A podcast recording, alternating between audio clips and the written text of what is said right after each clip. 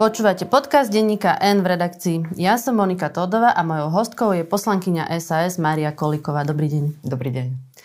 Premiér Heger vo štvrtok po vašej tlačovej besede, na ktorej ste ohlasili podanie návrhu na vyslovenie nedôvery vláde, povedal Dnešok ma obzvlášť ľudsky sklamal. Už za našej vlády sa nám podarili mnohé úspechy, vždy som sa k vám ako predseda vlády, ale aj ako váš priateľ správal korektne. Bojoval som s vami za súdnu mapu či reformu vysokých škôl. Neváhal som ísť medzi poslancov a presvedčal ich, že ste pripravili kvalitné materiály. Čo by ste pánovi premiérovi na toto sklamanie povedali? Sklamanie na oboch stranách. A keď sa bavíme o týchto reformách, tak pri sednom reforme sa určite dalo urobiť viac zo strany premiéra. A pri najmenšom súdna reforma mohla oveľa skôr prejsť. Ja si pamätám veľmi dobre aj moje rozhovory s ním osobitne k reforme, ktorá súvisela s mestskými súdmi, ktoré oveľa skôr mohli prejsť nakoniec vládu aj parlamentom. Proste tie návrhy tam čakali, blokovali ich minister financí, blokovala ich sme rodina a premiér mi tom nepomohol. Premiér hovorí, že hoci idete odvolávať jeho vládu, počul z vašich úst zase len jedno meno, Igor Matovič. Cítim zranené ego, ktoré potrebuje kopať. Je to teda o Igorovi Matovičovi?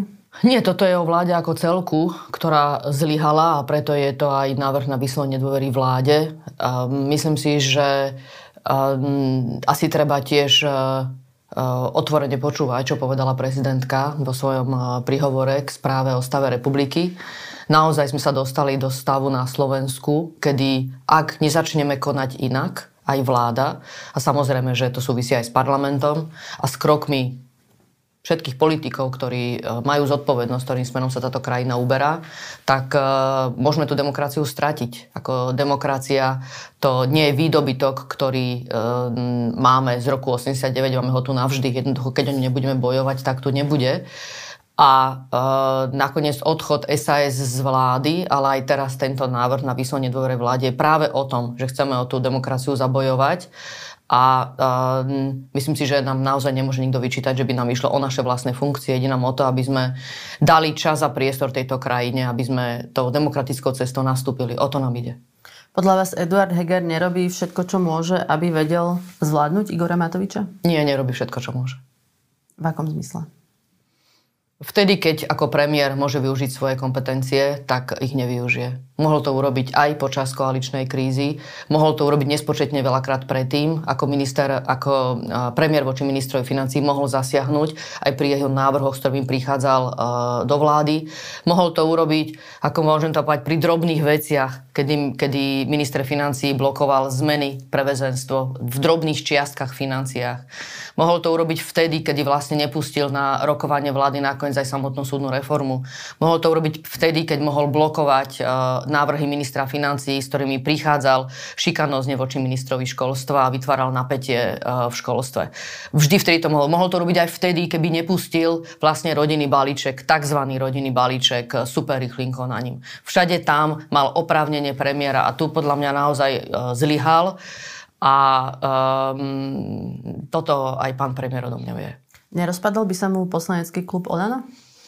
Uh, ja sa ja nezdielam tieto obavy, ale to máte, viete, to máte tak, že uh, rozpadol, nerozpadol. No nič preto neurobil, aby to skúsil. Nakoniec on sa mohol rozpadnúť, aj keď ja som bola odvolávaná. A musím povedať, že vtedy klobúk dolu. Viem, že sa postavil aj za moju osobu a uh, ako mi to aj povedal v rozhovore, tak uh, myslím si, že tým neprekročím tú čiaru vzájomných rozhovorov medzi politikmi na štyri oči, tak som istým spôsobom uh, rozdelila ten klub, pretože naozaj vtedy došlo k lámaniu klubu, že bola časť klubu, ktorá sa rozhodla nasledovať Igora Matoviča a ja by som to povedala, jeho paranoje a pomstichtivosť. A potom tu bola časť klubu, ktorá proste nasledovala uh, Eduarda Hegera a uh, v zásade mi vyjadrila podporu. A musím povedať, že tam naozaj sa zasadil a urobil všetko ako premiér, preto aby sme mohli spoločne ako koalícia fungovať. Čiže ale vy si myslíte, že ten klub by sa nerozpadol? Uh, ja si myslím, že by to nebolo ľahké, Myslím si, že by to nebolo ľahké osobitne uh, pre Eduarda Hegera ako osobu. Teraz hovoríme o situácii, že by napríklad odvolali Igora Matoviča z funkcie, keď ste dali to ultimátum. Áno, zažil by presne to, čo zažil akýkoľvek iný politik, ktorý sa dostal do konfliktu s Igorom Matovičom. To by zažil. A myslím si, že to má priamo pred svojimi očami a má s tým skúsenosti. Myslím si, že toto musí desiť každého, kto no, uh, uvažuje o tom, že by išiel do konfliktu s Igorom Matovičom, ale zase myslím si, že kto iný ako premiér by takúto odvahu mal mať. Vo svojom návrhu na vyslovenie nedôvery pomenúvate štyri dôvody. Zlý rozpočet, nezvládnuté rokovania so zdravotníkmi, to, že sa ani po vražde na Zamockej nepomohlo LGBTI plus ľuďom a nakoniec to, že vláda prestala bojovať proti korupcii a mafii. Rozpočet ešte nie je schválený, čiže počkajme na finálnu podobu, ale so zdravotníkmi sa vláda napokon dohodla. Vy ste za to tiež hlasovali za tie zákony. Čo teda znamená, že to nebolo zvládnuté? Vládnutie nie len o výsledkoch, ale aj o procese. Veď e, preto tu máme aj jasné pravidla, ako sa prijímajú zákony. Nejde len o to, že čo schváli parlament, ale ako sa to aj do toho parlamentu dostane. Uh, takže to nie je len o počte uh, poslancov na konci dňa, koľko, koľko je hlasov v parlamente, a, a toto sa nám tu momentálne deje. Jednoducho pravidlá, ktoré platia pre normálne vládnutie, tu neplatia. Tu neplatí, že keď prinášate napríklad návrh zákona o štátnom rozpočte do parlamentu, tak má rešpektovať zákony a potom aj medzinárodné záväzky. Tu sa týmto návrhom ohrozuje jednak plán obnovy a čerpanie z neho, ale prídeme priamo aj do rozporu so zákonom, ktorý stanovuje napríklad výdavkové limity. Takže tu mm, Jedna vec je, že či bude, nebude schválený rozpočet, ale to, že sme sa dostali sem, je zlé do tohto stavu.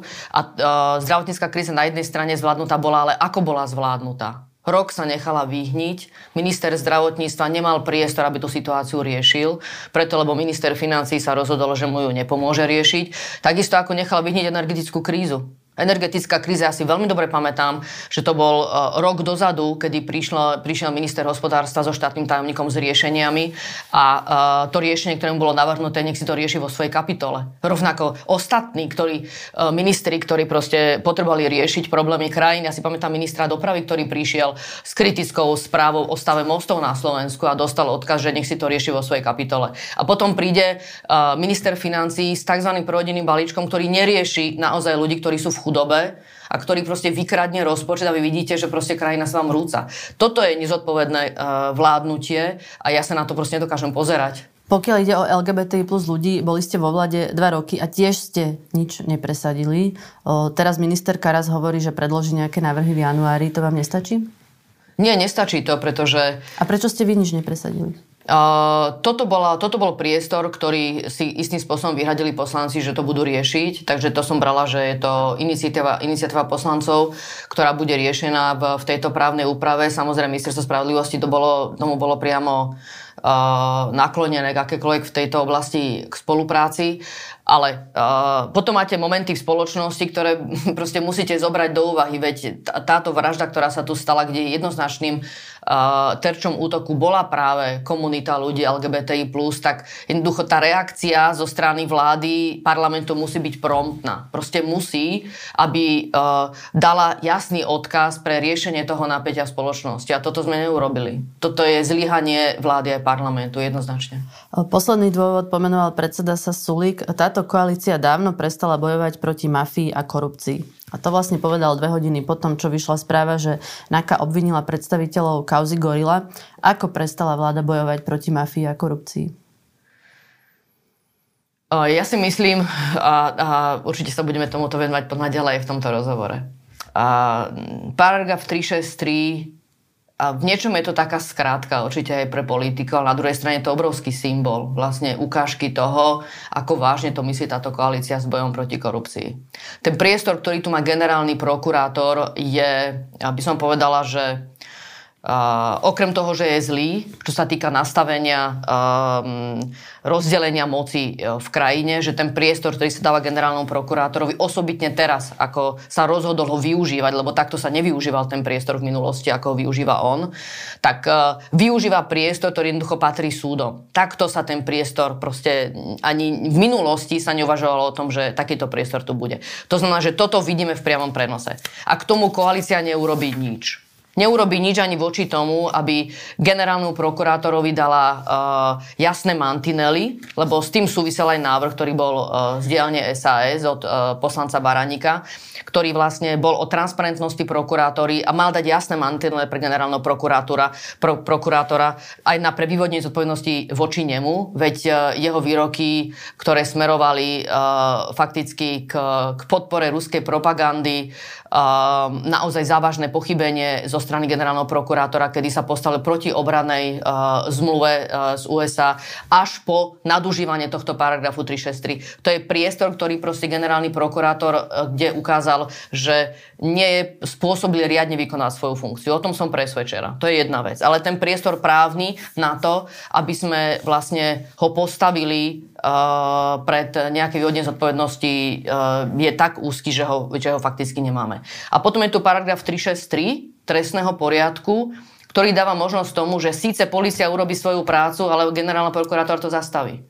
A... Čiže vy vyčítate vláde, že nezruší ten paragraf alebo neobmedzi to používanie toho paragrafu 363? To je, to je to, čo chcete povedať tou vetou, že prestala bojovať proti korupcii a mafii? No, podľa mňa jednoznačne to ale tak je. Ako Dobre. táto skratka proste tu platí. Pretože, a o tom sa pobavme. Ale lebo... to ste vlastne zažili už aj vy, keď ste boli vo vláde, lebo to blokuje... Ale sme s tým bojovali a sme s tým prichádzali. Blokuje to Boris Kolár.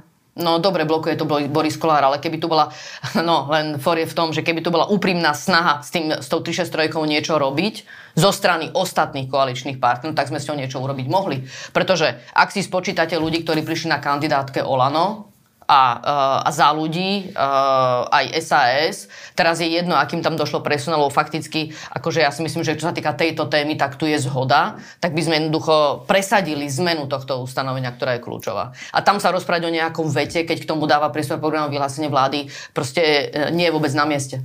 Dobre, vy ste zároveň povedali, že nikto nespochybňuje prácu prezidenta policajného zboru. Ak som to pochopila správne, tak vy vlastne pánovi Hamranovi dôverujete. Je to tak? Áno. Napriek tomu ste hlasovali za odvolanie Romana Mikulca, ktorý je garantom toho vlastne, že pán Hamran je policajným prezidentom. Ako to ide dohromady? Ide to dohromady veľmi jednoducho. Jedna vec je vyšetrovanie korupčných kauz a to je prezident policajného zboru a druhá vec je vedenie rezortu ministerstva vnútra, ktoré je oveľa širšie. No dobré, ale keď a... padne pán Mikulec, môžem? padne aj pán Hamran, nie? Nie, podľa mňa to tak vôbec nie je, to nie je automatika.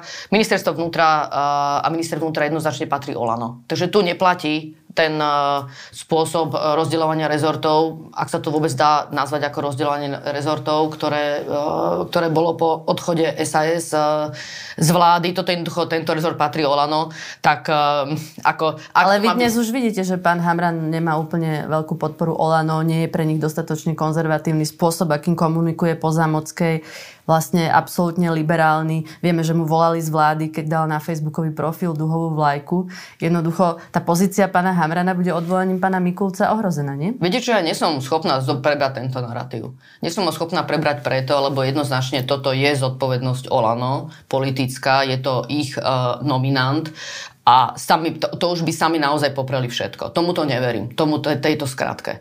A minister vnútra jednoducho má oveľa väčšiu zodpovednosť. A to sa zase, viete, tá, akože chod krajiny je o vyošetrovaní korupčných kauz. A, prezident policajného zboru to robí dobre a, a teraz si povedať, tak tým pánom minister vnútra, keď robí chyby, tak sa tak akože nič. Ja si myslím, že naozaj, čo sa týka migračnej krízy, mne sa páči na jednej strane, aká je poskytovaná starostlivosť o migrantov. To viem a mám k tomu množstvo uh, uh, spätnej väzby od mimovládnych organizácií, že tam nastal obrovský posun. Ale na druhej strane na tom začiatku naozaj pochybil. Ako tá nekomunikácia s ministrami bola zlá. Takže tam nemuselo dôjsť vlastne aj k tomu zatvoreniu hraní. Toto bolo naozaj zle. A nemusíme teraz ísť do minulosti uh, a rozoberať nejaké ďalšie veci, ale v tomto podľa mňa tá zodpovednosť toho ministra je oveľa väčšia ako len vyšetrovanie korupčných kauz. Nemyslím si a nemám obavu, že by do, tu došlo k ohrozeniu, pretože toto je jednoducho post Olano a to by, to by spochybnil už naozaj úplne, úplne všetko.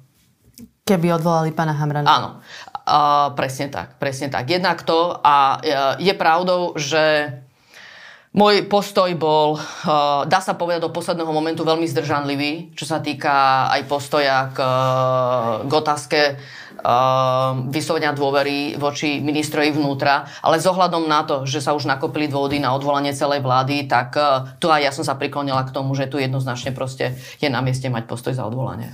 Ondrej Dostal nehlasoval za odvolanie Romana Mikulca a povedal, mal som problém s tým, že pod tým návrhom boli podpísaní aj fašistickí poslanci. Taktiež v rámci argumentácie za odvolanie sa spomínala smeracká argumentácia, že sa vyšetrujú korupčné kauzy z vlád smeru. S týmto sa neviem stotožniť. Vám toto neprekážalo? Áno, preto hovorím, že aj ten môj postoj bol uh, smerom k tomu, že som bola pripravená sa zdržať rovnako ako ostatná časť poslancov, ale uh, vzhľadom na to, že uh, by som povedala, že v momente, keď sa hlasovalo, tak tá situácia politická sa zmenila. Jednoducho celá situácia vlastne kulminovala aj po správe o stave republiky od pani prezidentky k tomu, aj nakoniec k tomu, ako došlo k celému vyriešeniu zdravotníckej krízy, k vystúpeniu ministra financí v parlamente, kde odhovaralo toho, aby sme vlastne nakoniec podporili samotnú dohodu. Jednoducho to je Uh, také vytváranie napätia v spoločnosti, že uh, som sa priklonila k tomu, že tu treba dať jasný odkaz vôbec k tomu spôsobu vládnutia. Áno, aj cez tento návrh. Eh, Richard Sulik hovorí, že klub je v názore na vyslovenie nedôvery vláde jednotný. Eh, je to ale teda naozaj tak, keď eh, pri tom Mikulcovi jednotný nebol, lebo asi aj vy vlastne chcete pozera- povedať, že ako by to vyzeralo, že vysl- dávam návrh na vyslovenie nedôvery celej vláde a nehlasujem za odvolanie čo i len jedného jej člena. Ja rozumiem vzhľadom na komentáre, však ja som si veľmi dôsledne e, čítala všetko, veď treba spätnú väzbu aj od komentátorov, od e, čokoľvek, čo zaznelo, aj od e, členov, voličov a tak ďalej. A, a rozumiem, že toto je zložité vysvetliť. A, a to, čo sa udialo, je, že návrh na odvolanie ministra vnútra prišiel v nejakom čase od toho momentu sa proste udialo viacero politických udalostí. Preto hovorím, že v momen- a, vtedy sa vlastne riešila aj situácia v rámci poslaneckého klubu SAS, kedy sa dohodlo na tzv. zelenej karte. Medzi tým sa ale udialo potom viacero ostatných politických súvislostí a okolností, prečo aj ja som sa rozhodla, že budem hlasovať za, ako som povedala.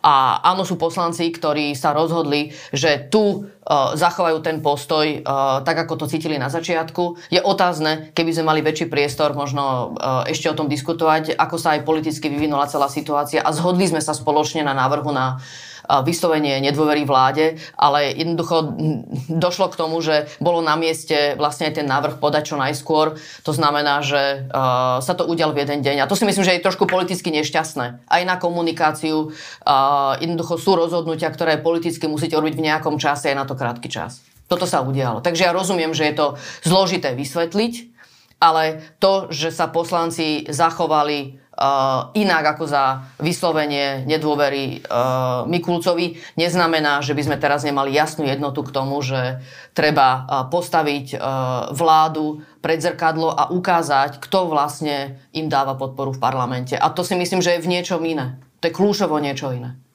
Ešte k tomu, či je vláda protikorupčná alebo nie je.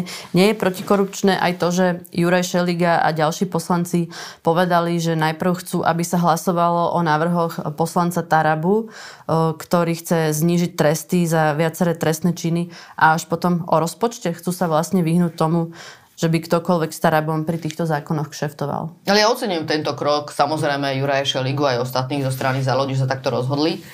A na druhej strane bolo nemysliteľné, keby som ja bola ministerka spravodlivosti, aby sa o takomto návrhu vôbec diskutovalo, pretože ak minister spravodlivosti nedá súhlas vlastne k poslaneckým návrhom, tak neexistuje, aby takto je aj v súlade s koaličnou... Ale to je opozičný poslanec Taraba. Uh, to je jedno. Na to minister spravodlivosti nemá. No ale minister spravodlivosti sa vyjadruje k všetkým návrhom, ktoré súvisia s jeho rezortom. To znamená, že ak by on jasne povedal na začiatku, že neexistuje, tak uh, by o tom podľa mňa, uh, by o tom nebola žiadna debata. No, Proste teraz by to vôbec som ho počúvala, myslím si, že v útorok bol v televízii Joj a povedal, že on s tým návrhom vôbec nič nemá vôbec s ním nesúhlasí a on pripravuje vlastný. No, uh, rozumiem, ale na druhej strane sa s ním stretol a mal potrebu dobre rozumieť tomu návrhu, takže to sú um, proste tiež signály, ktoré sú, uh, sa vzájomne trochu vylúčujú.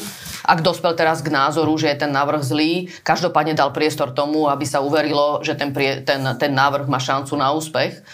A, uh, uh, ale za normálneho fungovania koalície by takýto poslanecký návrh jednoducho úspech nemal a pri ministrovi spravodlivosti, ktorému záleží na tom, mal dobrý trestný poriadok o trestný zákon, neexistuje, aby takýmto spôsobom sa novelizovali kódexy. To nie je jedno drobné ustanovenie, nejaká uh, drobnosť, detail, ktorému všetci dobre rozumejú, ale to je závažný zásah do trestného procesu, do uh, úpravy sadzieb, ktoré súvisia s trestnými činmi uh, v širokej škále. To proste proste to absolútne nemôže mať priestor, aby takto sa prijímali zmeny pre, takúto, pre takéto kľúčové zákony. No, generálny prokurátor pán Žilinka a jeho námestník Jozef Kandera zrušili obvinenie Robertovi Ficovi, Robertovi Kalíňakovi a ďalším v kauze Sumrak. Čo si o tomto rozhodnutí myslíte? No, uh, na to vám dám teraz súčasne aj odpoveď, prečo je veľmi dôležité, aby SAS bola opozíciou v opozícii. My sa tu stále rozprávame o vyšetrovaní korupčných kaos, ako keby sme všetko išli vyriešiť do konca tohto funkčného obdobia. Ale to nie je pravda. Kauza nakoniec uh, vietnamského občana ukazuje, že v samotnom Nemecku, kde sa únos stalo v roku 2017, až v roku 2018 rok trvalo, a to by som povedala, že naozaj v tom Nemecku uh, vyšetrovateľia neboli, dá sa povedať, pod žiadnym politickým tlakom, čo sa týka vyšetrovania toho únosu, čo sa stalo vlastne v Nemecku, ale rok trvalo, kým uh, vlastne uh, dospeli k tomu, ako ak si ten únos prebiehal. A my sme sa dozvedeli vlastne na Slovensku v lete v roku 2018. No, my sme sa to oficiálne dozvedeli už 28. septembra 2017, kedy Nemci poslali a, prvú žiadosť slovenskej policii. To je pravda. Ale Robert Kaliňák to tu nikomu nepovedal a, celý rok. To, je, to máte pravdu. Čiže, to máte pravdu. Bohužiaľ ale... novinárom slovenským to trvalo rok, kým sme sa o tom v roku Takto, 2018 bavíme sa dobre, ale bavíme sa o tom, že sú informácie a potom máte výsledok vyšetrovaní a výsledok, e, ktoré sú až s rozhodnutím na súde. Tak som to myslela, aj. To znamená, že, lebo to, že indície o tom, ako bola gorila, to tiež máme z roku x 10 rokov dozadu. Takže ja len sa snažím uh, poukázať na to, že ak chceme, aby sa riadne vyšetrili korupčné kauzy, tak, na to tak nám nestačí pár mesiacov. A naozaj nestačí nám ani jeden rok, koľko máme vlastne do konca tohto funkčného obdobia. Ak to my myslíme vážne s korupčnými kauzami, my musíme robiť všetko preto, aby tu bola taká vláda aj pri ďalšej, aj v ďalšom funkčnom dobi, ktorá tie korupčné kauzy dotiahne. Lebo týchto pár mesiacov nám fakt nestačí. A počas nášho vládnutia spoločného sme dávali obrovský priestor k tomu, aby tí, ktorí sa mali zodpovedať, tak e, nabrali vlastne v prieskumoch preferencie práve kvôli tomu, akým spôsobom sa tu vládlo. A toto bolo nebezpečné. My sme, my sme išli do opozície preto, aby sme tomuto zamedzili. Čo hovoríte na toto konkrétne rozhodnutie Žilinku?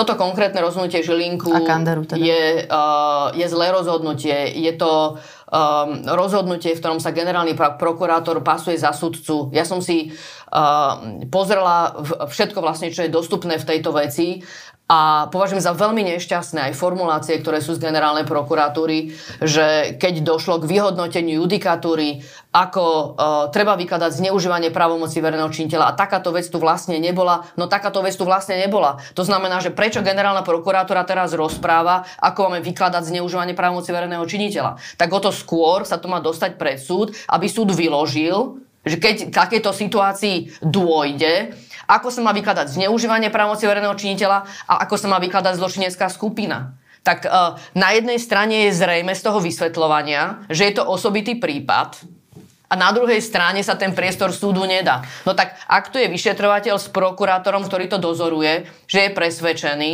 že to jednoducho pred súd patrí a podľa mňa treba byť aj osobitne citlivý. Však úrad špeciálnej prokuratúry sme vytvorili práve preto, aby bola citlivá ku korupcii. Tak keď tá je presvedčená, že to patrí pred súd, tak o to skôr do toho generálny prokurátor zasahovať nemá. Prečo sa to podľa vás deje? Prečo Žilinka s Kanderom vlastne takto rozhodujú a vlastne bránia tomu, aby tie prípady išli pred súd, lebo to je asi ten základ. Pretože nielen vy, ale aj iní ľudia hovorili, že to bude dobrá dvojica. Môžem povedať, že sme to hovorili všetci vlastne, ktorí sa tomu nejako venujeme, že nič také strašné sa nestane, keď sa pán Žilinka stane, stane generálnym prokurátorom, dokonca pán Kandera, keď ho vymenoval, dal rozhovor, v ktorom hovoril, že pôjdeme po veľkých rybách, tlaky očakávam. Jednoducho a takto sa správajú. Prečo sa to deje? Jaké máte na to vysvetlenie? Je to obrovské sklamanie. No ale prečo sa to deje? Ja viem, že je to sklamanie, ale čo je za tým? Ja vám na to neviem dať odpoveď. Len si myslím, že to je zlyhanie vo funkcii. a, a nepochopenie toho, aké postavenie tu má prokuratúra. To je ďalšia vec. A k tomu celému sa ešte pridáva, že ľudia vlastne nevedia, aké má miesto prokuratúra. Mňa naozaj zdesil vlastne výsledok prieskumu, ktorý uh, robilo občianske združenie Via Juris, že veľká časť uh, obyvateľstva občan na Slovensku si myslí, že prokurátor rozhoduje o vine.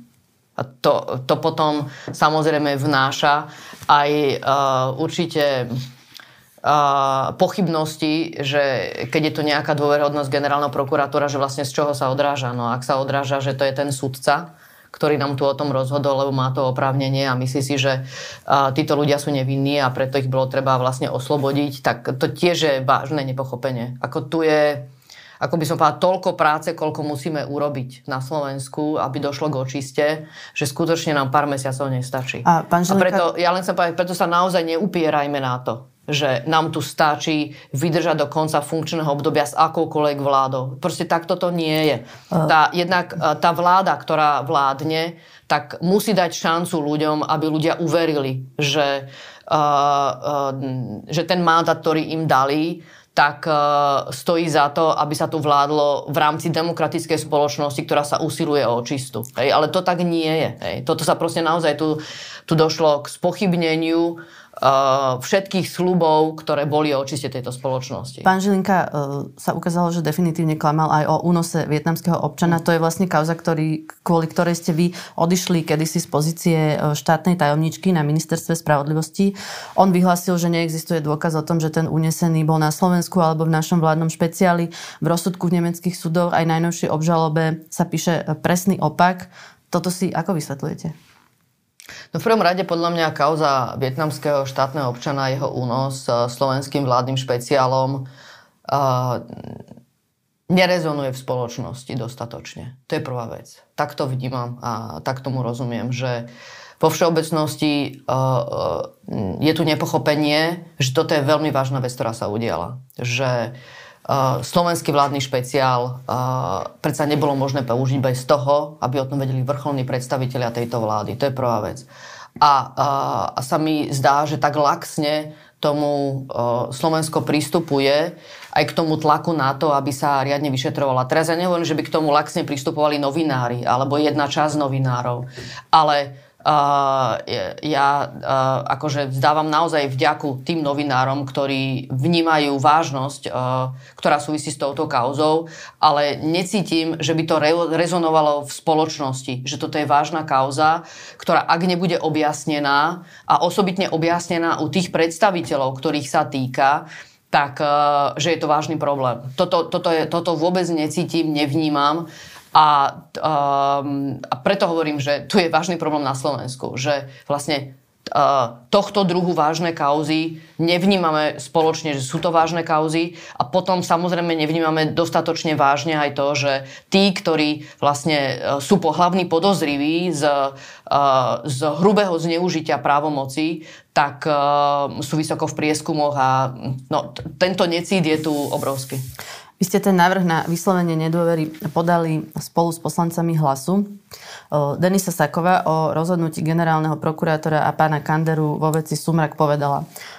Som znechutená výrokmi a statusmi niektorých politikov a novinárov po besede generálneho prokurátora, kde odborne a vecne vysvetlil jeho prvý námestník Kandera zrušenie obvinenia Roberta Fica a spol.